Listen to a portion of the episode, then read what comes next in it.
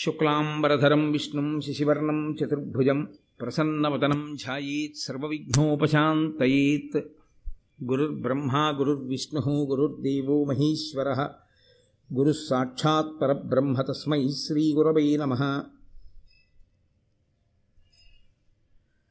వ్యాసాయ విష్ణురూపాయ వ్యాసరూపాయ విష్ణవే నమో వై బ్రహ్మనిధయే వాసిష్ఠాయ నమో నమః. కూజంతం రామ రామీతి మధురం మధురాక్షరం ఆరుహ్య కవితాశాఖాం వందే వాల్మీకికోకిలం. శృతిస్మృతిపురాణానాం ఆలయం కరుణాలయం నమామి భగవత్పాదశంకరం లోకశంకరం. వాగర్ధావివ సంపృక్త వాగర్ధ ప్రతిపత్తయే జగత పితరౌ వందే పార్వతీపరమేశ్వరౌ. సూక్తిం సమగ్రేతున స్వయమేవ లక్ష్మీ శ్రీరంగరాజమహిషీమధురైకటాక్షై వైదగ్ధ్యవర్ణగుణగుంభనగౌరవైర్యాం కండూలకర్ణకుహరాః కవయోధయంతి హైమోర్ధ్వపుండ్రమజహన్మకుటం సునాసం మందస్మితం మకరకుండలచారుగండం బింబాధరం బహుళదీర్ఘకృపాకటాక్షం శ్రీవేంకటేశముఖమాత్మని సన్నిధత్తాం. విమలపటీ కమలకుటీ పుస్తకరుద్రాక్షశస్తహస్తపుటీ కామాక్షీ పక్ష్మలాక్షీ కలిత విపంచీ విభాసి వైరించీ. మనోజవం మరుతతుల్యవేగం జితేంద్రియం బుద్ధిమతాం వరిష్టం వాతాత్మజం వనరయూధముఖ్యం శ్రీరామదూతం శిరసా నమామి. ఆపదామపహర్తారం దాతారం సర్వసంపదాం లోకాభిరామం శ్రీరామం భూయో భూయో నమామ్యహం. నారాయణం నమస్కృత్య నరం చైవ నరోత్తమం దేవీం సరస్వతీం వ్యాసం తతో జయముదీరయేత్. హరి ఓం. పరమేశ్వర స్వరూపైన సభకి నమస్కారం.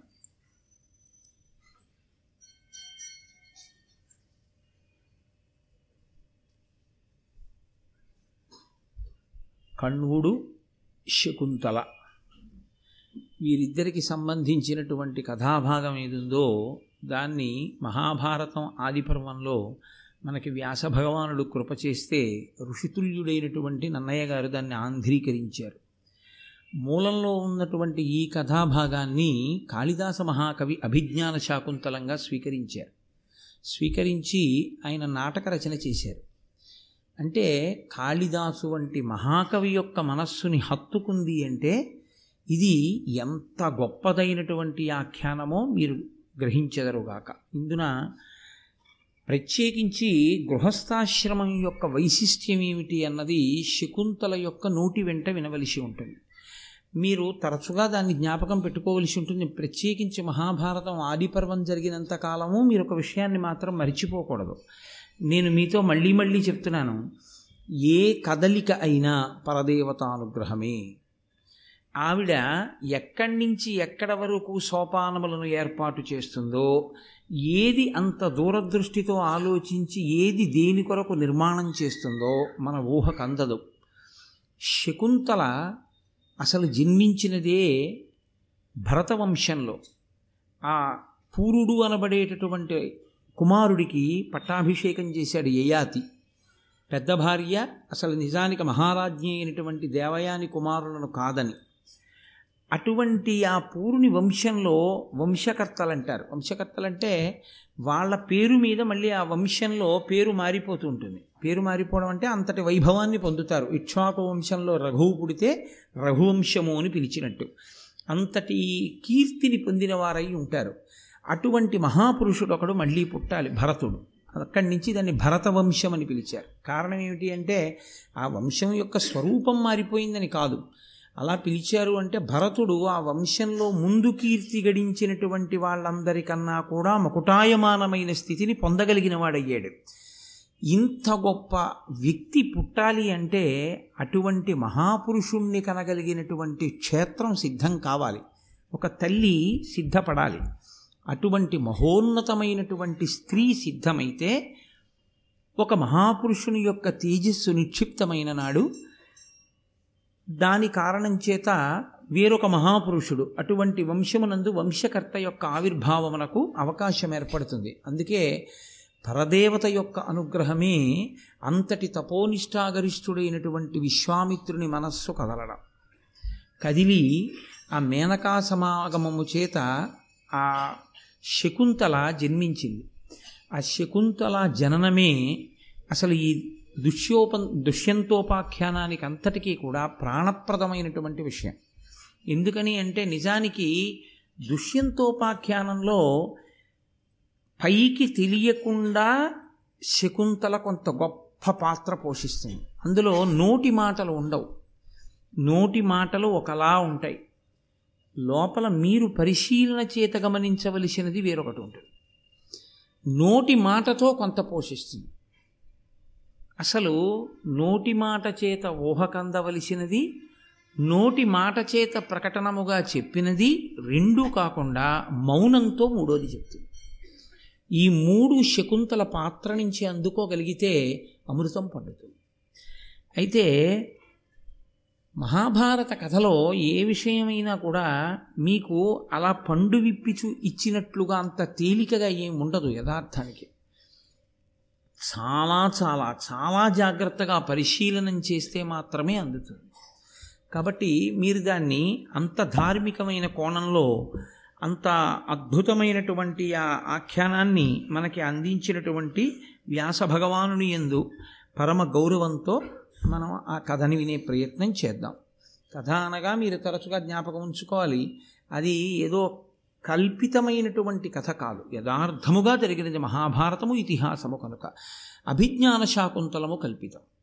అభిజ్ఞాన శాకుంతలము యథార్థ గాథ కాదు. కాళిదాస మహాకవికి మూలం నచ్చి ఆయన వేరొక కారణం చేత దాన్ని ఒక నాటకం కింద మలిచాడు. అంతేకాని కాళిదాసకృతమైనటువంటి అభిజ్ఞాన శాకుంతలము యథార్థమా? వ్యాసప్రోక్తము ననయ గారి చేత ఆంధ్రీకరింపబడినటువంటి దుష్యంతోపాఖ్యానం ఏదుందో అదే అంటే యథార్థము అని చెప్పుకోవలసి వస్తే దీన్నే ప్రమాణంగా స్వీకరించవలసి ఉంటుంది. కాబట్టి ఆ పూర్వ వంశంలో అనేక మంది పరాక్రమవంతులైనటువంటి రాజులు ఆవిర్భవించారు. కడకు ఆ వంశంలో దుష్యంతుడు కూడా జన్మించాడు. ఆ దుష్యంతుడు పుట్టుకతోటే చాలా బలపరాక్రమములు కలిగినటువంటి వాడు. ఆయన యవ్వనంలో ఉండగా ఆయన యొక్క బలపరాక్రమములు ఎటువంటివి అన్నది చెప్పడానికి నన్నయ్య గారు కొన్ని పద్యాలను ఇచ్చారు. అంటే దాని చేత ఆయన భుజ పరాక్రమం ఎటువంటిదో, ఆయన బలదర్పములు ఎటువంటివో అర్థమవుతుంది. ఉర్వీరుహ నివహముతో పర్వతములు విరికి యొండు పర్వతములపై పర్వగ వేయిచుచు యవ్వన గర్వంబున నొప్పి నుర్వి కడునధికుండై. ఆ దుష్యంతుడు ఉర్వీరుహ నివహముతో పర్వతములు విరికి, ఆయన ఎంత పరాక్రమవంతుడంటే ఒక పర్వతం దగ్గరికి వెళ్ళి ఆ పర్వతం మీద పెరిగినటువంటి మహావృక్షములతో కూడి ఉన్నటువంటి ఆ కొండని, ఆ పర్వతాన్ని పైకి పెకలించి పైకెత్తి ఈ పర్వతాన్ని వేరొక పర్వతానికి వేసి కొట్టేవాడు. పులులు, సింహాలు, శరభములు, శరభము అంటే సింహం కన్నా గొప్పది కాబట్టి అటువంటి మృగములనన్నిటినీ కూడా అవలీలగా వేటాడి మదపుటేనుగుల మీద తిరుగుతుండేవాడు. అంతటి మహాబలపరాక్రమ సంపన్నుడైనటువంటి దుష్యంతుడు ఒకనాడు వేటకి వెళ్ళాడు. ఈ వేటకి వెళ్ళడం అనేటటువంటిది ఎందుకు పెడతారు అంటే దానికి ఒక కారణం ఉంటుంది. ఏదో సరదాగా వెళ్ళడం కాదు. క్రూరమృగముల సంఖ్య పెరిగిపోయి జనపదాల్లోకి ప్రవేశించి పౌరులను ఇబ్బంది పెట్టకుండా ఉండడం కోసం, వాటి సంఖ్యని నియంత్రించడం కోసం రాజులు వెళ్ళి క్రూరమృగాల్ని వేటాడుతూ ఉంటారు. అందుకే వేట కూడా ఒక ధర్మం, వేట కూడా కొన్ని నియమాలతో ఉంటుంది. వేట వ్యసనము కాకూడదు, వేట వ్యసనమైతే దెబ్బతింటాడు మళ్ళీ. కాబట్టి అటువంటి దుష్యంతుడు వేటాడుతున్నాడు. ఆయన గొప్పతనం చెప్తూ ఆ దుష్యంతుడు అనంత సత్వుడు, సమస్తాశాంత మాతంగ మర్యాదాలంకృతమైన భూవలయమాత్మాయత్తమయ్యుండగా ఆదిత్యాంశు సమీర దుర్గమ మహోగ్రారణ్య దేవాళితో ఆదిక్షత్ర చరిత్రనేల అజితుండై బాహువీర్యంబునన్ అంటారు నన్నయ్య గారు. ఆ దుష్యంతుడు అనంత సత్వుడు. ఆయన ఎంతటి భూమండలాన్ని పరిపాలించాడు అంటే ఆయన రాజ్యానికి ఎల్లలేవి అని అడిగారు. ఆయన రాజ్యానికి ఎల్లలు దిశాగజములు అంటాం. రామాయణంలో సగర చక్రవర్తి యొక్క ఆఖ్యానంలో వస్తుంది అది. ఈ భూమండలాన్ని అన్ని దిక్కులా ఒక్కొక్క ఏనుగు మోస్తూ ఉంటుంది, నాలుగు దిక్కులలోనూ కూడా. నాలుగు దిక్కులలోనూ దిశాగజములు మోసేటటువంటి చివర్లు ఎక్కడ వరకు ఉన్నాయో అంత పర్యంతము ఆయన ఆధీనములో ఉండేది. అంటే ఆయన పరిపాలించని ప్రాంతము వేరొకటి లేదు. సమస్త భూమండలము ఆయన అధీనమునందు ఉండేది. అంతటి మహాపరాక్రమవంతుడై అంతటి మహారాజైనటువంటి వాడు ఎటువంటి అరణ్యములలోకి వెళ్ళి వేటాడేవాడు అంటే ఆయన ఆదిత్యాంశు సమీర దుర్గమ మహోగ్రారణ్య దేవాళితో. అవి సామాన్యమైన అరణ్యాలు కావు, వాటిలోకి సూర్యకిరణములు పడవు. ఎందుకని అంటే అంత దట్టంగా అలుముకుపోయి ఉంటాయి. అలాగే గాలి కూడా చొరబడడానికి అవకాశం ఉండదు, అంతగా పొదలు పెరిగిపోయి ఉంటాయి. అటువంటి దుర్గమమైన అరణ్యములలోకి వెళ్ళి ఆయన వేటాడుతుండేవాడు. అటువంటి దుష్యంతుడు, ఇంకింతకన్నా చెప్పక్కర్లేదు, దుష్యంతుని యొక్క బలపరాక్రమములకు ఈ రెండు పద్యములు సాధికారిక నిదర్శనములు. కాబట్టి అటువంటి వాడు ఒకానొకప్పుడు తీవ్రమైన వేగంతో వేటాడుతున్నాడు. ప్రభువుకున్నటువంటి వేగం, ప్రభువుకున్నటువంటి ఆ వెళ్ళగలిగిన శక్తి అందరికీ ఉంటుందా? వెనకాతలు ఉన్న వాళ్ళకి ఉండదు. ఒక యుద్ధ భూమిలో యుద్ధం చేయడం వేరు, ఒక దుర్గమమైనటువంటి అరణ్యంలో ప్రభువు గుర్రం మీద వెళ్ళిపోతుంటే ఆయన్ని అనుగమించి వెళ్ళగలగడం వేరు. ఎందుకంటే మీద పడేటటువంటి జంతువుని చంపుకుంటూ ముందుకు వెళ్ళిపోతాడంతే, అది అందరికీ సాధ్యం కాదు, వెనక నిలబడిపోతారు మిగిలిన వాళ్ళు. కాబట్టి రాజు అలా వేటాడుతూ కొంతమంది మంత్రులను మాత్రమే దగ్గరుంచుకొని ఒక పర్వతం దగ్గరికి వెళ్ళాడు. అక్కడి నుంచి చూస్తే ఒక అద్భుతమైనటువంటి ఆశ్రమం ఒకటి కనపడేది. ఇక్కడే మీరు నన్నయ్య గారి రచనలో ఉన్నటువంటి వైశిష్ట్యాన్ని అర్థం చేసుకోవాలి. అది ఒక ఆశ్రమ ప్రాంతము. ఇప్పుడు వేటాడుతూ వెళ్ళినటువంటి దుష్యంతుడికి అది ఎవరి ఆశ్రమమో, అది ఆశ్రమమా కాదా అన్న విషయము తెలిసి ఉండడం ఒక విషయం, తెలియకుండా ఉండడం ఒక విషయం. ఎందుకంటే అరణ్యంలో వేటాడుతూ వెళ్ళినప్పుడు ఇది ఫలానా వారి ఆశ్రమం అని తెలియాలనేం లేదు. ఏదో వేటాడుతూ అలా వెళ్ళిపోయినప్పుడు ఆశ్రమం కనపడవచ్చు. కాబట్టి దుష్యంతుడికి తెలుసా తెలియదా, అసలు ఇది కణ్వ మహర్షి యొక్క ఆశ్రమము, నేను ఇక్కడికి వచ్చానన్న విషయం తెలుసా వచ్చినటువంటి దుష్యంతునకు? అది ఒక ప్రశ్న. ఆ ప్రశ్న అంత అవసరమా అండి అని మీరు నన్ను అడగచ్చు. ఒక కోణంలో అది చాలా చాలా ముఖ్యమైన ప్రశ్న. అందుకని ఇప్పుడు ఆయన అక్కడికి వచ్చి చూశాడు ఒక ఆశ్రమాన్ని. అది ఎలా ఉంది? అమరపతి ఖాండవమునకు రమణను వైశ్రవణు చైత్ర రథమునకు సమానముగా దీనిని భూభాగమునను రచయించే ఒక్క కమలజుడు దయన్. చతుర్ముఖ బ్రహ్మగారు దేవేంద్రుడి యొక్క ఖాండవ వనానికి, కుబేరుని యొక్క చైత్రరథము అనబడేటటువంటి వనానికి సమానమైనటువంటి ఒక గొప్ప వనాన్ని సృష్టి చెయ్యాలి అని అనుకున్నాడా అనిపించేటట్టుంది ఆ ఆశ్రమం, ఆ ప్రాంతం. దాని వైదికమైన సొబగు చెప్తారు నన్నయ్య గారు. ఎంత గొప్పగా చెప్తారంటే, అక్కడ బ్రాహ్మణులు హవిస్సు సమర్పిస్తున్నారు. సమర్పించినప్పుడు ఆ అగ్నిహోత్రంలోంచి అప్పుడప్పుడు పొగలు వస్తాయి. ఆ పొగలన్నీ కూడా నిరంతరంగా అలా వస్తూనే ఉన్నాయి. అంటే అక్కడ ఎంత గొప్పగా యజ్ఞయాగాది క్రతువులు నిరంతరము జరుగుతుంటాయో చూడండి. దేని కొరకు చేయాలి అవన్నీ అంటే లోక కళ్యాణము కొరకు చేస్తూ ఉంటారు. ఆ పొగంతా కూడా వచ్చి అక్కడ ఉండేటటువంటి లతలు, చెట్లు వాటిని పట్టి, అది నెయ్యి వేసినప్పుడు వచ్చినటువంటి ధూమము కనుక కమ్మటి వాసనలు పట్టేట ఆ చెట్ల నిండా. అంత గొప్ప ఆశ్రమాన్ని చూశాడు. ఆ ఆశ్రమంలో ఉన్న వ్యక్తి చాలా గొప్ప తపస్వి. ఆశ్రమంలో ఉన్న వ్యక్తి సామాన్యుడు కాడు, మహానుభావుడు అని గుర్తించడానికి నన్నయ్య గారు మనకి కొన్ని విషయాలు చెప్తారు. ఇవి చాలా చాలా ముఖ్యమైనటువంటి భాగం యథార్థానికి. ఎందుచేత అంటే, ఒక తపస్వి చాలా గొప్ప స్థితిని పొందేశాడు అనుకోండి, ఆయన శాంతితో ఉండడం కాదు, ఆయన ఎక్కడుంటాడో అక్కడ జాతి వైరం ఉన్నటువంటి జీవులు శాంతిని పొందుతాయి. ఇద్దరు వెళ్ళి దెబ్బలాడుకుని శాంతిని పొందడం వేరు. అసలు దానికి దీనికి పరిచయం ఏమి ఉండదు, కానీ పుట్టుకతో అది దీన్ని చూస్తే కళ్ళెర్ర చేస్తుంది. ఇది దాన్ని వేటాడుతుంది, అది దాని నైజం. దానికి ఎవరు పరిచయం చేయరు, దీన్ని నువ్వు వేటాడు అని చెప్పరు. చెప్పకపోయినా పిల్లికి ఎలకతో వైరం పెట్టుకో, నువ్వు ఎలక వెంట పడు, రాత్రుళ్ళు ఎలకని వెతుకు అని ఎవరైనా చెప్పారా? ఎవరు చెప్పరు. పిల్లి ఎలకని తరుగుతుంది అంతే. పిల్లిని కుక్క తరవాలని ఎవరైనా చెప్పారా? చెప్పులు తరుగుతుంది అంతే. ఒక కుక్కని ఒక డేగ తరుగుతుంది, పైనుంచి వచ్చి కొడుతుంది కుక్కని. ఎవరైనా నేర్పారా? కోడిపిల్లకి గ్రద్దకి వైరం ఎవరైనా నేర్పారా? ఎవరు నేర్పరు. ఒక ఏనుగు సింహం ఈ రెండిటి మధ్య ఉన్న వైరం అసాధారణ వైరం. అసలు ఎంత వైరం అంటే అసలు సింహము అనబడేటటువంటి దానికి అత్యంత ఇష్టమైన మాంసం ఏమిటి అంటే ఏనుగు కుంభస్థలాన్ని బదలగొట్టి అందులో ఉన్న మాంసం తినడమే, అందులో ఉన్న ముత్యాలు చిమ్మడమే. అంత వైరం. అసలు ఆ ఏనుగుకి స్వప్నంలో సింహం కనబడితే చచ్చిపోతుంది, అదే సింహస్వప్నము అంటారు. అంత వైరం రెండిటికి. ఎవరు నేర్పారు ఈ రెండిటికి ఇంత వైరాన్ని? ఎవరు నేర్పలేదు.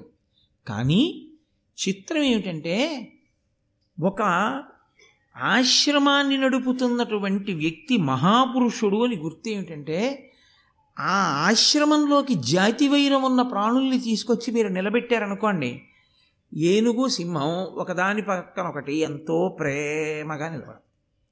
ఓ పిల్లి ఎలక కలిసి ఒకే పళ్ళెంలో ఏదో గింజలు కాయలు కాసిన పాలు కలిపినటువంటి అన్నము పడేస్తే ఆ పాలన్నాన్ని పిల్లి తింటుంటుంది, ఆ గింజలనేమో ఎలక తింటుంటుంది. ఎలకని పిల్లి తింటూ పిల్లిని చూసి ఎలక భయపడదు.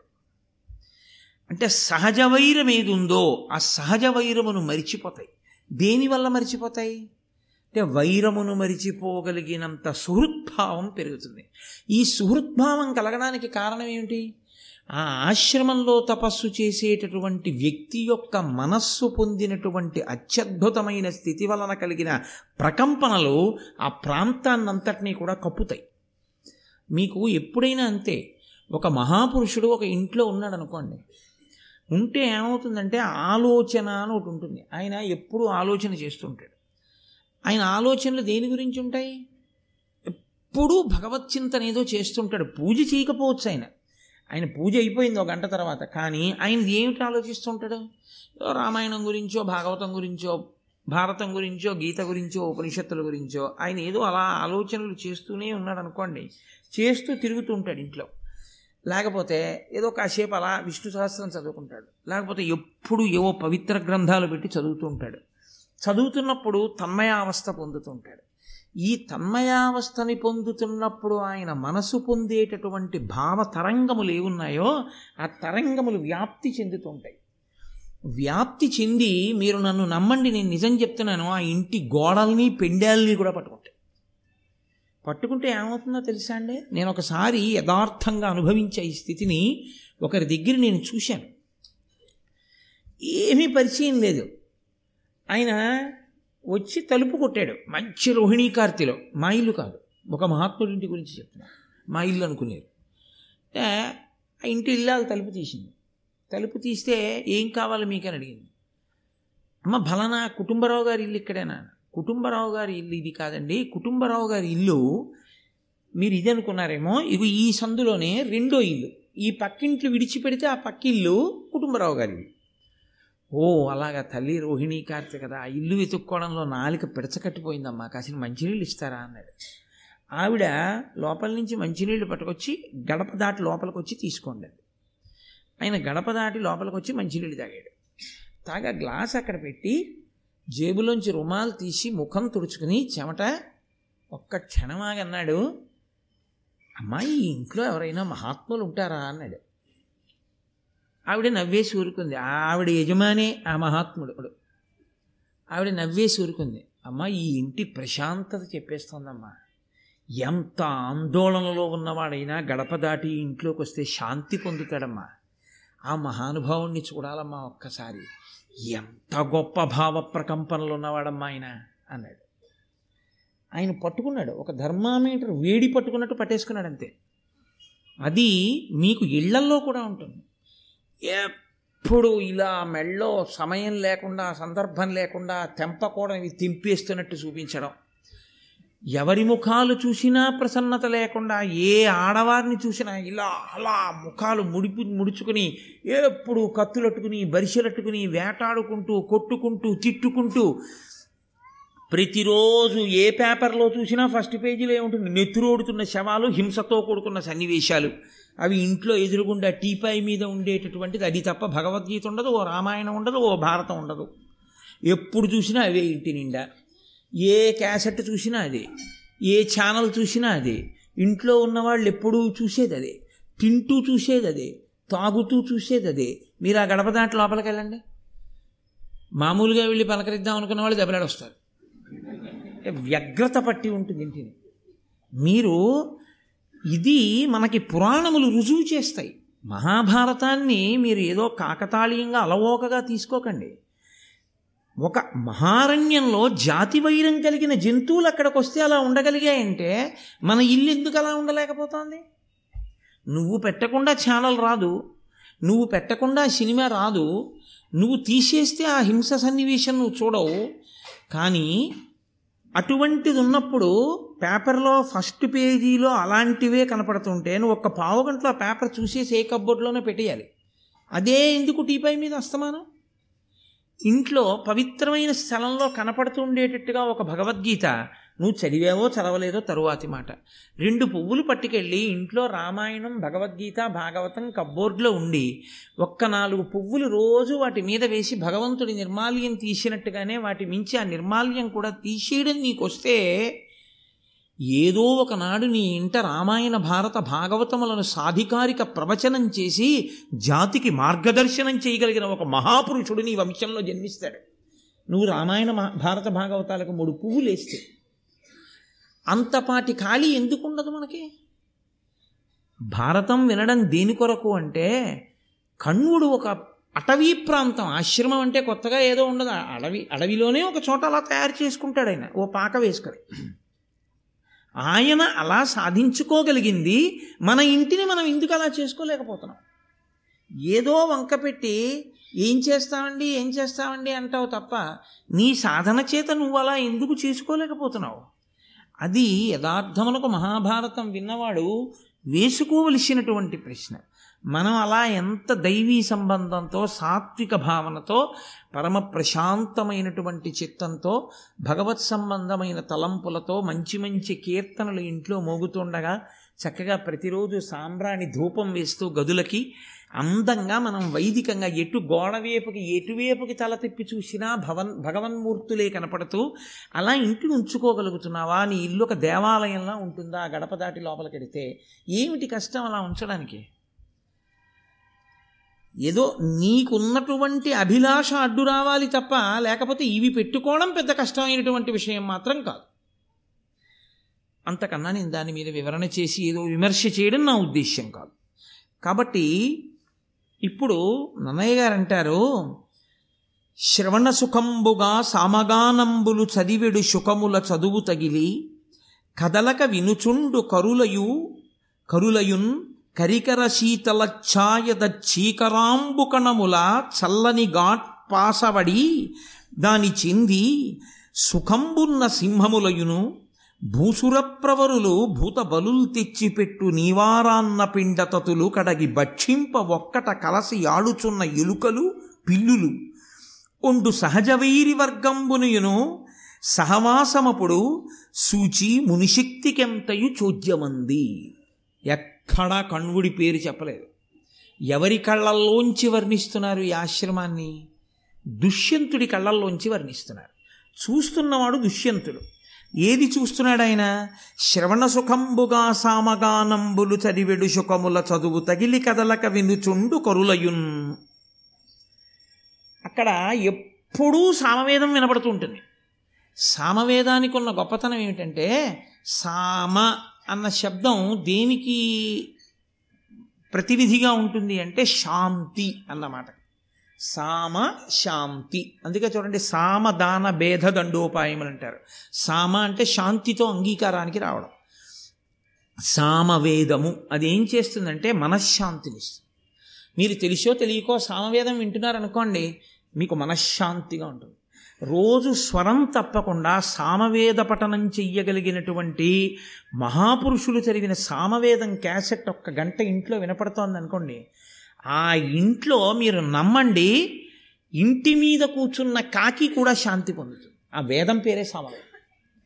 అసలు అందుకే ఆ సామవేదం నేర్చుకోవడం అంత కష్టం, ఆ సామవేదం పాడడం అంత కష్టం. అందుకే ఆ సామవేదంలోంచే వచ్చింది సంగీతం, స్వరాలు అన్నీని. ఇవన్నీ దేనికి అంటే చిట్ట చివరికి అది ఎందుకు పనికొస్తుంది అంటే, ఎందులోంచి విడివిడి కిందకొచ్చామో దాంట్లోకి చేరడానికి ఉపాసన చేస్తారు. సప్తస్వరాలు ఆరోహణ అవరోహణ, అవరోహణ అంటే పరబ్రహ్మము నుండి విడిపోయి కిందకు వచ్చేయడం, ఆరోహణ అంటే మళ్ళీ నాదోపాసన చేస్తూ పరబ్రహ్మంలో లయమైపోవడం.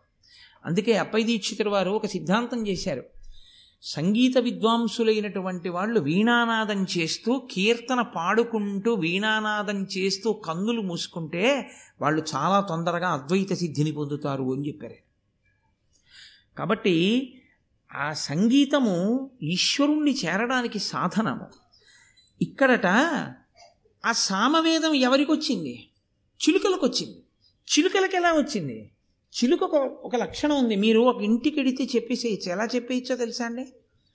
మీరు ఆ ఇంట్లో పిల్లాన్ని పిలిచి, నాన్న నీకేమొచ్చురా అన్నారనుకోండి, ఓం జాతవే దశే సునవామసో మమరాతీయతో నిదహాతి వేదః అన్నాడు అనుకోండి, వాడు వాళ్ళ నాన్నగారు రోజు దుర్గా సూక్తం చదువుతారని మీకు అర్థమైపోయింది. మీరు చాలా ఇళ్లల్లో చూడండి, అక్షరాభ్యాసం చేసి ఇంకా పిల్లలు పుస్తకం పట్టుకోరు, చదవరు, రాదు. వాడు విష్ణు సహస్రం చెప్తుంటాడు. క్షీరోధన్వత్ప్రదేశే శుచిమణి విలసత్ సైకతే మౌక్తికానాం అని చెప్తుంటాడు. ఎక్కడది? ఆ ఇంట్లో అమ్మో నాన్నో చెప్తున్నారనమాట. అమ్మా నాన్నకి ఇది కాకుండా ఇంకోటేవో వచ్చనుకోండి, వీడికి అవే వస్తాయి కదా. ఇంటి బిడ్డల సంస్కారాన్ని బట్టి తల్లిదండ్రుల సంస్కారం తెలుస్తుంది, ఇంటి గోడల మీద ఉన్న మూర్తుల్ని బట్టి యజమాని సంస్కారం తెలుస్తుంది. తల్లిదండ్రుల ఫోటో లేకుండా ఊళ్ళో వాళ్ళందరివి అక్కర్లేనివన్నీ తీసుకొచ్చి పెట్టి మీకు చూపించి అనుకోండి, ఒక్క నాటికి స్నేహం చేయక్కర్లా. కన్న తల్లిదండ్రుల ఫోటో ఇంట్లో లేనివాడు మిమ్మల్ని ఉద్ధరిస్తాడా? అన్నాళ్ళు కష్టపడి పెంచి అన్ని ఆశలు పెట్టుకున్న వాడి ఫోటో లేదు ఇంట్లో, వాడంత కృతజ్ఞుడు లోకంలో ఇంకోడున్నాడండి? వాడా మిమ్మల్ని ఉద్ధరించేవాడు? వాడా మిమ్మల్ని స్నేహం చేసి రక్షించేవాడు? ఒక్క నాటికి నమ్మి స్నేహం చేయకూడదు వాడితో. కాబట్టి ఆయన అంటున్నారు, ప్రతిరోజు అక్కడ సామగానం జరుగుతుంది అంటే ఋత్విక్కులు ఎప్పుడూ సామవేదం చదువుతుంటారు. ఎప్పుడూ సామవేదం చదువుతుంటే ఏమైంది? అక్కడున్న చిలుకలకు కూడా వచ్చేసింది. ఇప్పుడు వీళ్ళు ఎప్పుడో ఒకప్పుడు ఆ సామవేదం నేర్చుకోవడం ఆపుచేసి ఏదో కాసేపు అన్నం తిని పడుకుందామని పెడతారు. ఈ చిలుకలు ఏం చేస్తాయి? వాళ్ళు ఆపేయగానే ఇవి పాడడం మొదలెడతాయి. ఇప్పుడే చిలుకలు సామవేదం చదువుతుంటేట ఏనుగులు శాంతి పొందేట. ఏనుగులు ఎందుకు శాంతి పొందుతాయి? ఏనుగు కదలకుండా ఉండదు, దానికి అదో లక్షణం. కదులుతూ ఉండడం శాంతి లేదనడానికి లక్షణం. ఆయన ఏమిటండో అంత ప్రశాంతంగా కూర్చున్నారు ఇవాళ మీరు అన్నాడు అనుకోండి, ఎప్పుడు తిరిగేవాడిని పట్టుకుని అంటే వాడు తిరగకుండా కూర్చున్నాడని గుర్తు. ఏనుక్కున్న లక్షణం ఏమిటో తెలుసా అండి? ఎప్పుడు అటు ఇటు కదులుతుంది, లేదా తొండవన్నా ఊపుతుంది. అందుకే మామట ఏం చేస్తాడంటే, ఏనుగు దగ్గర కూర్చున్నప్పుడు ఆ అంకుశాన్ని పట్టుకెళ్ళి దాని కాళ్ళ ముందు పెడతాడు, అది దాటదు. అందుకని కాళ్ళు దాటకూడదు కాబట్టి అది ఏం చేస్తుంటుందంటే తొండం ఊపుతూ ఉంటుంది ఇలాగ, ఏదో ఒకటి కదపకుండా ఉండదు అది.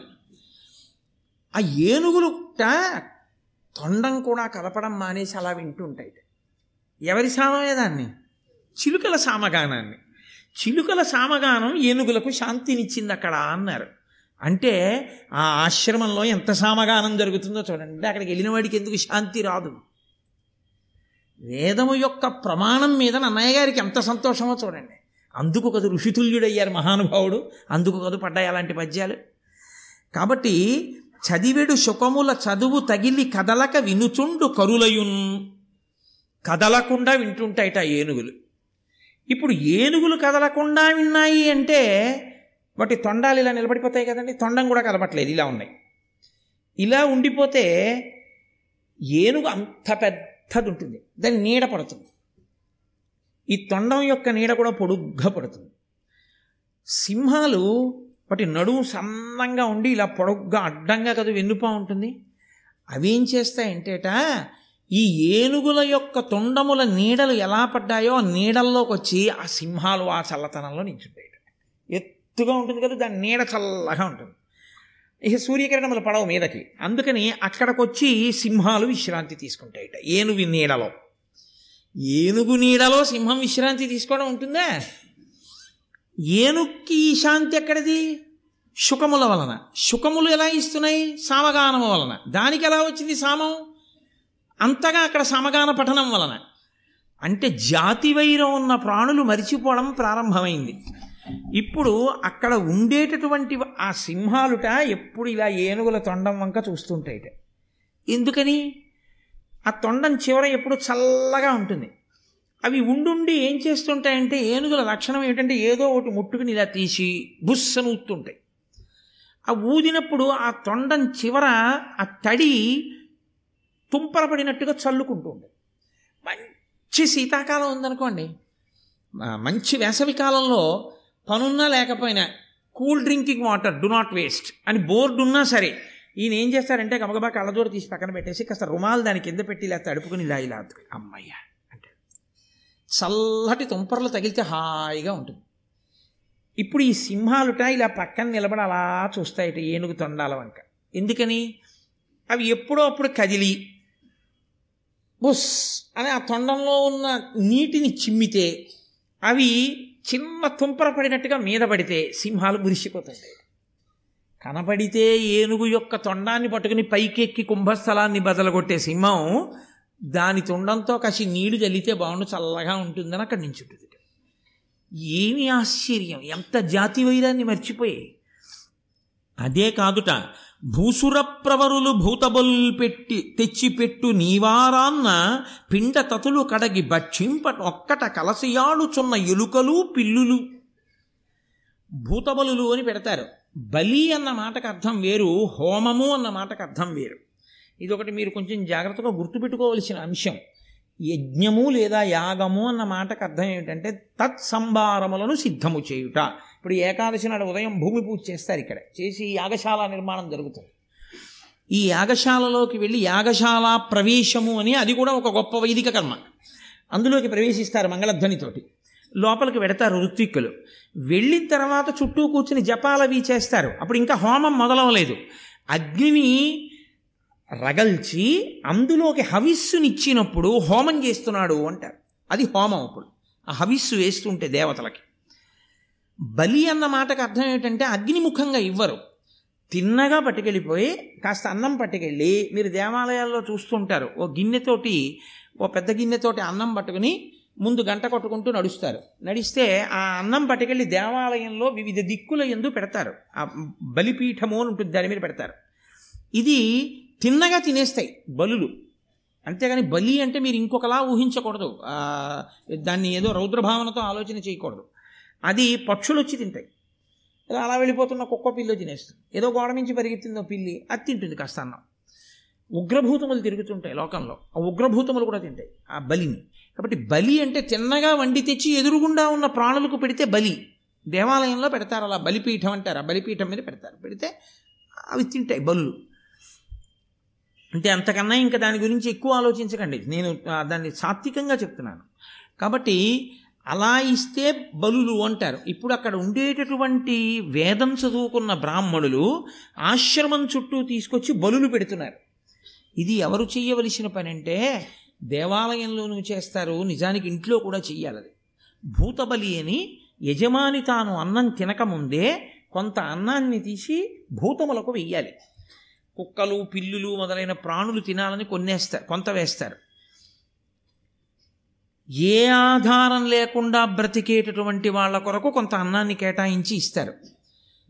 అంటే ఇక తనంత తాను ఏదీ చేసి అన్నాన్ని సంపాదించుకోలేనంతగా రోగగ్రస్తుడైపోయి నిరాధారుడై పడున్నాడు అనుకోండి ఒక ఆయన, ఆయనకి పట్టుకెళ్ళి కొంత అన్నం పెడతారు. అతిథిగా పిలిచి కొంతమందికి పెడతారు. తనంత తానుగా సమయానికి వచ్చి తలుపు కొట్టిన వాడిని కూర్చోబెట్టి కొంత పెడతారు. తర్వాత తాను తింటాడు, తాను తినగా మిగిలిన దాన్ని భార్య తింటాడు. అది ధర్మం, గృహస్థాశ్రమం. ఎంతవరకు జరుగుతోందన్నది పక్కన పెట్టాడు. తెలుసుకోవడం అంటూ చేశారనుకోండి, ఇదేం పెద్ద విశేషమైన విషయం కాదండి. మీరు ఇవాళ చేయకపోవచ్చు, తప్పేం లేదు.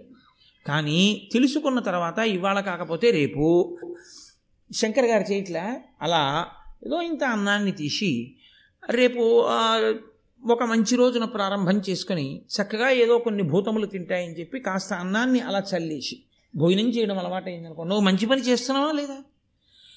యథాతథంగా చెప్పినదంతా చేయగలమా అంటే చెయ్యమనే చెప్తాయి శాస్త్రాలు. కానీ మనం ఎంతవరకు చేయగలము అన్నది అంతా చేయగలము అనే ప్రారంభం చేసి అక్కడికి చేరుకోవాలనే కోరుకోవాలి. మనం చేయగలిగినంత అన్న మాట అనకూడదు. శాస్త్రం చెప్పినదంతా చెయ్యాలి, ఆ స్థాయికి చేరాలనుకోవాలి. ప్రారంభం చేస్తే ఇప్పుడప్పుడు అది జరగడం ప్రారంభమవుతుంది. ఉదారుడవుతాడు. ఆ భోజనానికి తను కూర్చునే వాళ్ళకి ఇంటికి తలుపు కొట్టి ఎవరు వచ్చారు, ఏం భోజనం చేశారా, లేదండి ముందు మీతో రండి, కాళ్ళు కడుక్కోండి, కూర్చోండి, కాస్త వాళ్ళకు కూడా వడ్డించి కాస్త అన్నం పెట్టడం, పరమ ప్రశాంతంగా చక్కగా సంతోషంగా ఒకరికి పెట్టి పంపించడం, అది అలవాటైతే ఇంకంతకన్నా ఏమిటండి వైదిక ధర్మం. అంతే, అలా ప్రశాంతంగా బ్రతకడమే. కాబట్టి బలులు పెడుతున్నారు ఆశ్రమంలో అన్ని చోట్ల, ఆ భూతములన్నీ తినాలని. దాన్ని ఎవరు తింటున్నారట, ఎలుకలు పిల్లులు కలిసి తింటున్నాయి ఆ అన్నాన్ని. అన్నం తినడానికి ఎలకొస్తే పిల్లి ఇంకా అన్నం తింది ఎలకని తింటుంది. కానీ అక్కడేమిటంటే ఎలక పిల్లికి కలిసి అన్నమే తింటున్నాయి, అంటే వాటి మధ్య వైరం లేదు. పైన చెప్పిన ప్రాణులు ఒకలా శాంతి పొందితే ఇక్కడ ప్రాణులు ఒకలా శాంతి పొందుతున్నాయి. ఆ దుష్యంతుడు చూసి అనుకున్నట్ట, అబ్బా ఏమి చోద్యమయ్యా, ఏమి ఆశ్రమమయ్యా, ఈ పరిస్థితిని బట్టి ఇందులో ఉన్నటువంటి వ్యక్తి, ఈ ఆశ్రమాన్ని నిర్వహిస్తున్నవాడు ఎంతటి తపశ్శాలియో నాకు అర్థం అవుతోంది అనుకున్నాడు. ఇందులో ఎవరో ఏమైనా చెప్పారా, దుష్యంతుడు ఫలానా వారి ఆశ్రమాన్ని చూస్తున్నాడు అని చెప్పారా, చెప్పలేదు. పోనీ దుష్యంతుడికి తెలుసని చెప్పారా, అది చెప్పలేదు. కాబట్టి ఇప్పటికీ దుష్యంతుడికి అది కణ్వాశ్రమం అని తెలుసా, మీకు నాకు తెలియదనే అనాలి కదండి. ఆ తర్వాత ఇప్పుడు ఆయన తన చుట్టూ కొద్ది మంది మంత్రులు మాత్రమే ఉన్నారు, వాళ్లతో ఆయన అన్నాడు అది కణ్వాశ్రమము అన్నాడు. అంటే ఆయనకి తెలుసా, తెలుసు, అది కణ్వాశ్రమం అన్న విషయం దుష్యంతునికి తెలుసు. ఆశ్రమం ఎవరిదో ఆయనకి తెలియకపోలేదు. కణ్వుడు ఎటువంటి వాడో కూడా ఆయనకి తెలుసు, ఎందుకంటే శకుంతలతో మాట్లాడుతూ బయటపడ్డాడు. కాబట్టి ఇప్పుడు అన్నాడు, అంతటి మహాత్ముడి దర్శనానికి నమస్కారానికి వెళ్లే ముందు నా వెంట ఏ విధమైన రాజలాంఛనములు ఉండకూడదు. మహాత్ముల దర్శనానికి వెళ్ళినప్పుడు ఆయన గురువు అంటే మనం లఘువు, ఆయనకన్నా మనం తక్కువ వాళ్ళం, కాబట్టి మనం మర్యాదతో వెళ్ళాలి. ఇంతమంది మంత్రులతో కలిసి నేను వెళ్ళకూడదు, కాబట్టి నేను ఒక్కడనే వెళ్ళి కణువునకు నమస్కరించి ఆశీర్వచనాన్ని పొంది వస్తాను. ఇప్పుడు ఏమర్థం అవుతోంది మనకి, ఒక మహాత్ములు ఉన్నటువంటి, మహాత్ములు తపస్సు చేసినటువంటి, మహాత్ములు కొంతకాలం ఉన్నటువంటి ప్రాంగణాలు ఒక ఊరిలో ఉంటే మీకు దేవాలయ దర్శనం ఎంత గొప్పదో అంతకన్నా గొప్పది యథార్థానికి ఆ మహాత్ములు తపస్సు చేసిన ప్రదేశాన్ని దర్శనం చేయడం. అందుకదు మనం కంచి వెడితే పరమాచార్య తపస్సు చేసిన ప్రదేశాలు చూసొచ్చాం. తపోభూమి తపోభూమే, ఆ శక్తి ఆ వ్యక్తి వెళ్ళిపోవచ్చు శరీరం. ఆ తపస్సుకి సంబంధించినటువంటి ప్రకంపనల ప్రభావం ఉండిపోతాయి. అలాగా ఒక్కొక్క వ్యక్తి యొక్క తపప్రభావం యుగం మారిపోయినా ఉండిపోతుంది. ఋష్యశృంగుడి తపోప్రభావం త్రేతాయుగం ద్వాపరయుగం దాటి కలియుగంలో కూడా ఉంది. శంకరాచార్యులు వారు వెళుతున్నప్పుడు కనిపెట్టారు. నేను మీతో తరచు మనవి చేసి చెప్తుంటాను ఆ విషయం. అందుకేగా శృంగగిరి పీఠం వచ్చింది అక్కడ. కాబట్టి ఆ తపోభూములను చూడాలి, అక్కడికి వెళ్ళాలి. అటువంటి మహాత్ములు ఉన్నారు అన్నప్పుడు వాళ్ళ ఆశీర్వచనం పొంది రావాలి. కాబట్టి ఆయన అన్నాడు, మీరు ఇక్కడ ఉండండి, మీరు ఇంతమందితో నేను వెళ్ళకూడదు, ఎందుకంటే అదొక మర్యాద, ఒక్కడిని వెళ్ళాలి, అది వినయం. మీరు ఉండండి, నేను వెళ్ళి కణ్వుడికి నమస్కరించి వస్తాను. కాబట్టి అది కణ్వాశ్రమము అన్న విషయం మాత్రం దుష్యంతుడికి తెలుసు. ఇప్పుడు ఆయన ఆశ్రమంలో కణువుని కోసమని చూస్తున్నాడు. ఆశ్రమ ప్రాంగణం అంటేనండి చెట్లు పూల మొక్కలు అవి ఎక్కువ ఉండొచ్చు, కానీ కుటీరం ప్రధానంగా ఎవరిది ఉంటుంది, ఆయనది ఉంటుంది. ఎవరైనా కొద్దిమంది శిష్యులు ఉంటారు, అదే కానీ కొన్ని వేల మంది ఉండేటటువంటి ప్రాంగణం ఏం కాదు, ఏదో కొద్దిమంది శిష్యులు ఉంటే ఉండొచ్చు. నిర్మానుష్యంగా ఉంది, ఎవరు లేరు. కాబట్టి కణ్వుడేరి అని వెతుకుతూ ఆయన వెడుతున్నాడు. ఆయనకి అకస్మాత్తుగా ఒక అందమైన ఆడపిల్ల కనపడింది. చాలు, ఆ ఒక్క మాట చాలు, ఇంకంతకన్నా దానికి పెద్ద వర్ణనలు అనేటటువంటి ఆవిడ అందమైనది అని తెలుసుకోవడానికి, అందమైన శకుంతల అని నేను మాట అంటే చాలు, దానికి పెద్ద అంగాంగ వర్ణనం ఏం చేసి చెప్పక్కర్లేదు. కాబట్టి ఆ శకుంతలని చూశాడు ఆయన. చూసి ఆమె ఎవరో మాత్రం దుష్యంతునికి తెలియదు. కాబట్టి కణ్వుని ఆశ్రమం అని తెలుసు, కణ్వుని దర్శనానికి వెళుతున్నాడు. అక్కడ అకస్మాత్తుగా ఒక అందమైన ఆడపిల్ల కనపడుతుందని ఆయన అనుకోలేదు. ఇప్పుడు కనపడింది, కానీ ఆయన పరాకు ఆయనది. ఎందుకని, అది మున్యాశ్రమం. అటువంటి చోట ఒక ఆడపిల్ల కనపడింది అంటే తాను రాజ్యమేలే ప్రభు. చాలా ఎంత తక్కువ వీలైతే అంత తక్కువే మాట్లాడాలి, ఎంతవరకు మాట్లాడాలో అంతవరకే మాట్లాడాలి, వెంటనే వెళ్ళిపోవాలి సాధ్యమైనంత తొందరగా. తప్ప ఎక్కువసేపు అక్కడ ఆడపిల్లతో మాట్లాడుతూ కూర్చోవడం రాజుగా రాజ్యాన్ని ఏలే వ్యక్తికి ఉండవలసిన ప్రవర్తన కాదు. కాబట్టి ఆయన అడిగాడు, కణ్వుడు ఉన్నారా, వారి యొక్క దర్శనానికి వచ్చాను. క్రచ్చరవేట వచ్చి ఇట కణ్వ మహాముని చూచిపోవగా వచ్చితి ఎందుబోయురకో వారిని నన్ విని ఆ లతాంగి వారిచ్చట నుండి ఈ క్షణమ ఏగిరి కానకు పండ్లు తేర మీ వచ్చుటెరింగిరేని జన వెల్లభ వరును ఒత్తురింతకున్. ఇదే నేను మీతో మనవి చేసింది. శకుంతల మూడు రకాలుగా కనపడుతుంది ఈ ప్రత్యేకించి ఆఖ్యానమనందు అని. దుష్యంతుడు మాట్లాడినటువంటి మాట ఎంత తక్కువ మాట్లాడాడో ప్రారంభంలో ఆయన హృదయాన్ని సూచిస్తుంది. ఆయనకి ఇంకక్కడ దుష్యంతుడు ఆయన లేరు, కణ్వుడు లేరు అన్నారనుకోండి, అక్కడ నిలబడదామన్న ఊహ దుష్యంతునికి లేదు. కానీ కించిత్ బలహీనత మనసులో ప్రవేశించింది. ఈవిడెవరో చాలా అందంగా ఉంది, తెలుసుకోవాలని ఒక కుతూహలం మాత్రమే పడింది, కానీ తన ధర్మం తనకు అడ్డొచ్చింది. క్రచ్చరవేట వచ్చి ఇట కణ్వ మహాముని చూచిపోవగా వచ్చితి ఎందుబోయురొక వారని నన్. ఇంతే, వేట కోసమని వచ్చాను ఇక్కడికి. చూడండి, ఏదో కాకినాడ వచ్చానండి, బంధువుల ఇంటికి పెళ్ళికి వచ్చాను, ఓసారి మిమ్మల్ని చూసిపోదామని వచ్చాను అంటుంటారు. అలా అంతే అన్నాడు ఆయన. ఇక్కడ వేటకు వచ్చాను, ఎలాగో వచ్చాను కదా అని ఒకసారి కణ్వ మహర్షిని దర్శనం చేసుకుని వెడదామని వచ్చాను. ఎటుబోయురో వారు, ఎక్కడా లేరు, ఎక్కడికి వెళ్ళారు, ఇది స్వాగతం అంటే లోపల అనుకుంటున్న మాటని పైకనీసినట్టుగా అన్నాడు తప్ప ఆ పిల్లని అడిగినట్టుగా కూడా లేదు అసలు. ఏమ్మా ఎక్కడున్నారమ్మా, కణ్వ మహర్షి ఆశ్రమం అయినా ఏమిటి, ఎక్కడ కనపట్టలేదు, ఎక్కడికి వెళ్ళారమ్మా అని అన్నట్టు కానీ, నేను దుష్యంతుణ్ణి అని చెప్పినట్టు కానీ, మీకు ఎక్కడా లేదని అన్నయ్య గారి భారతం. నేను అందుకే మీకు చెప్పింది చాలా జాగ్రత్తగా చదవకపోతే పట్టుకోవడం కష్టం అవుతుంది ఆఖ్యానాన్ని అని. ఎందుపోయురొక వారని నన్ను వినియా లతాంగి, లతాంగి అన్నమాట వేశారు అక్కడ. ఒక తీగ వంటి శరీరము కలిగినటువంటి శకుంతల జవాబు చెప్తోంది. ఇప్పుడు రెండు రకాలుగా జవాబు చెప్పచ్చు. లేరు, ఎప్పుడు వస్తారో తెలియదు అంటే మీరు ఇక్కడ ఉండక్కర్లేదు. ఆవిడ కూడా ఆయన అక్కడ ఉండడాన్ని ఇష్టపట్టలేదు, పరపురుషుడు ఇక్కడెందుకు అన్నట్లుగా ఉందని. రెండు, ఆయన ఉండేటట్టుగా కూడా మాట్లాడచ్చు. ఎప్పుడు ఈయనెవరో ఆవిడికి తెలిసి ఉంటే, ఒకవేళ ఆవిడికి ఈయన్ని ఇంకొంచెం సేపు అక్కడ ఉంచుదామన్న ఆలోచన ఏమైనా ఉంటే, ఓ అరణ్యానికి వేటకొచ్చారా, వేటకొచ్చానన్నాడు కానీ నేను దుష్యంతుణ్ణి దేశమేలే రాజునని చెప్పలేదుగా ఆయన. అయినా ఈవిడికి తెలిసిండి ఉండాలి. ఎందుకని తెలిసిండి ఉండాలి? ప్రభువు యొక్క గుణములను విని ఇంత అందగాడు, ఇంకా బ్రహ్మచారి, పెళ్ళవలేదు, ఇటువంటి వాడికి నేను భార్యనైతే బాగుండు అన్న ఆలోచన ఏర్పడి ఉండొచ్చు శకుంతలకి. అలా ఎందుకు ఏర్పడుతుందని మీరు అనుకుంటున్నారు కోటేశ్వరారు అంటారేమో. ఆమె రాజర్షి కూతురు, విశ్వామిత్రుడి కూతురు కాబట్టి ఒక క్షత్రియుడికి ఇల్లాలను అవుదామని ఎందుకు అనుకోదు? అప్పటికి బ్రహ్మర్షి కాడు విశ్వామిత్రుడు మేనకా సంగమ సమయానికి. కాబట్టి ఆమె దుష్యంతునికి భార్యనవుదాం అనుకుని ఉండట్టు. ఆ కోరిక ఎందుకు పుట్టాలి అంటే పరదేవతానుగ్రహం కావాలి కాబట్టి ఆవిడ భరతుడికి తల్లి అవ్వడానికి, దుష్యంతుడికి భార్య అవ్వడానికే శకుంతల పుట్టింది అసలు. కాబట్టి ఆ ఆలోచన ఎందుకు రాదు, వచ్చి తీరుతుంది. కాబట్టి ఇప్పుడు దుష్యంతుడు వెళ్ళిపోయాడు అనుకోండి, ఇక మళ్ళీ దుష్యంతుడు ఎప్పుడు వస్తాడో తెలియదు. కాబట్టి ఇప్పుడు ఆవిడ నోట్లోంచి వచ్చే మాట ఏదై ఉండాలి, కాసేపు ఆయన నిలబెట్టేదే అయి ఉండాలి. ఆయన నిలబడితే కదా తర్వాత కథ నడవడం. కాబట్టి ఆవిడేమంది, లేరు, ఎప్పుడొస్తారో తెలియదు అనలేదు. ఆవిడేమందో తెలుసా అండి, ఆ లతాంగి వారిచ్చట నుండి ఈ క్షణమయేగిరి కానకు పండ్లు తేరా మీ వచ్చుటెరింగిరేని జనవల్లభ వరును ఒత్తురింతకున్.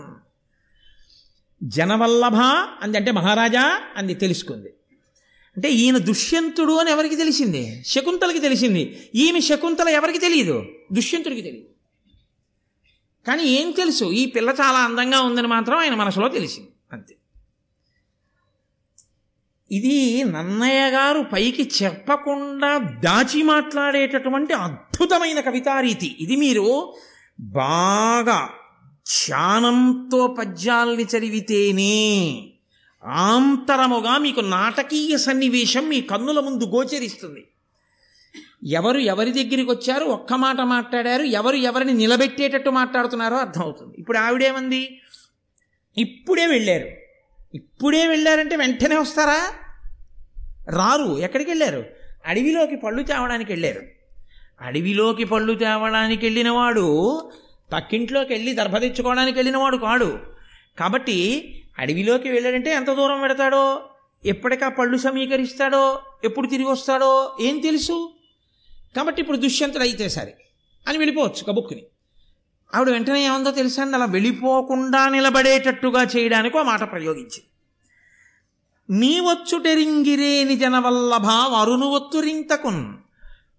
మీరు వచ్చారని తెలిస్తే ఆయన వస్తారండో ఏంది అంటే, ఇప్పుడు నేను వచ్చానని తెలిస్తే ఆయన వస్తారంటే, అమ్మ ఇప్పుడు మరి నేను వచ్చానని ఎలా తెలుస్తుంది అని ఒక గడియ మళ్ళీ ఆలోచించడానికి నిలబడే స్థితి వచ్చిందా లేదా. ఆ వచ్చినవాడు దుష్యంతుడిని శకుంతలకి తెలుసు. జనవల్లభ అని మాటేసింది. నేను మీతో మనవి చేశాను, అది పెద్ద విశేషం కాదు. ఎందుకని అంటే మున్యాశ్రమములలో ధర్మం గురించి మాట్లాడుకుంటారు. ప్రభువు ధార్మికంగా ఉన్నాడా, యజ్ఞయాగాదులు చేస్తాడా, వేద ప్రమాణమును నమ్మినవాడేనా, ధర్మానికి నిలబడతాడా, ఇవి మాట్లాడుకుంటున్నప్పుడు ఆయన బలం, ఆయన దర్పం, ఆయనకు ఉన్నటువంటి యవ్వనం, ఆయన అతిశయం, ఆయన పుట్టిన వంశం, ఆయన ఏలుతున్నటువంటి దేశం, ఆయనకున్నటువంటి గొప్పతనం, ఇవన్నీ ఆశ్రమంలో మాట్లాడుకుంటున్నప్పుడు ఒక రాజర్షి కూతురుగా ఆమె మనసు ఆయన యందు ప్రచోదనమయ్యున్న కారణం చేత ఇప్పుడు ఆయన గురించి వర్ణించిన అందచందాలను విని చూడగానే ఇతను దుష్యంతుడని గుర్తుపట్టి ఉన్నది శకుంతల అన్న విషయాన్ని మీకు చెప్పకుండా చెప్పడం నన్నయ్య గారి కవిత్వంలో గొప్పతనం. కాబట్టి ఇప్పుడు వెళ్ళిపోకూడదు దుష్యంతుడు అంటే, దుష్యంతుడిని నిలబెట్టి మాట్లాడాలన్న కోరిక ముందే ఎవరికి పుట్టింది, శకుంతలకు పుట్టింది. చెప్పారా నన్నయ్య గారు, మీరు పట్టుకోవాలి. ఎలా అంటే ఇక్కడ మీరు ఆ నాటకాన్ని దర్శనం చెయ్యాలి. ఆ లోపలికి ఒక్క దుష్యంతుడే వెళ్ళినప్పుడు శకుంతల మాట్లాడుతున్న తీరుని బట్టి మీరు పట్టుకోవాల్సి ఉంటుంది. అంటే ఎందుకంటే అంత నాలుగు పీక్కుంటారా, పద్యానికి అర్థం చెప్పచ్చు కదా అనొచ్చేమో అంటారు మీరు. దీన్ని బట్టి చెట్ట చివర నేను మాట చెప్పవలసి ఉంటుంది మీకు. లేకపోతే మీరు అకస్మాత్తుగా ఓ నిర్ణయానికి వచ్చి మీ ఉత్తరీయాలు దులిపేసుకుని ఓ తీర్పు చెప్పి వెళ్ళిపోతారు మీరు. అందుకని నా భయం, అందుకని నేను ఇదంతా తలకొట్టుకు చెప్పుకుంటూ వస్తున్నాను.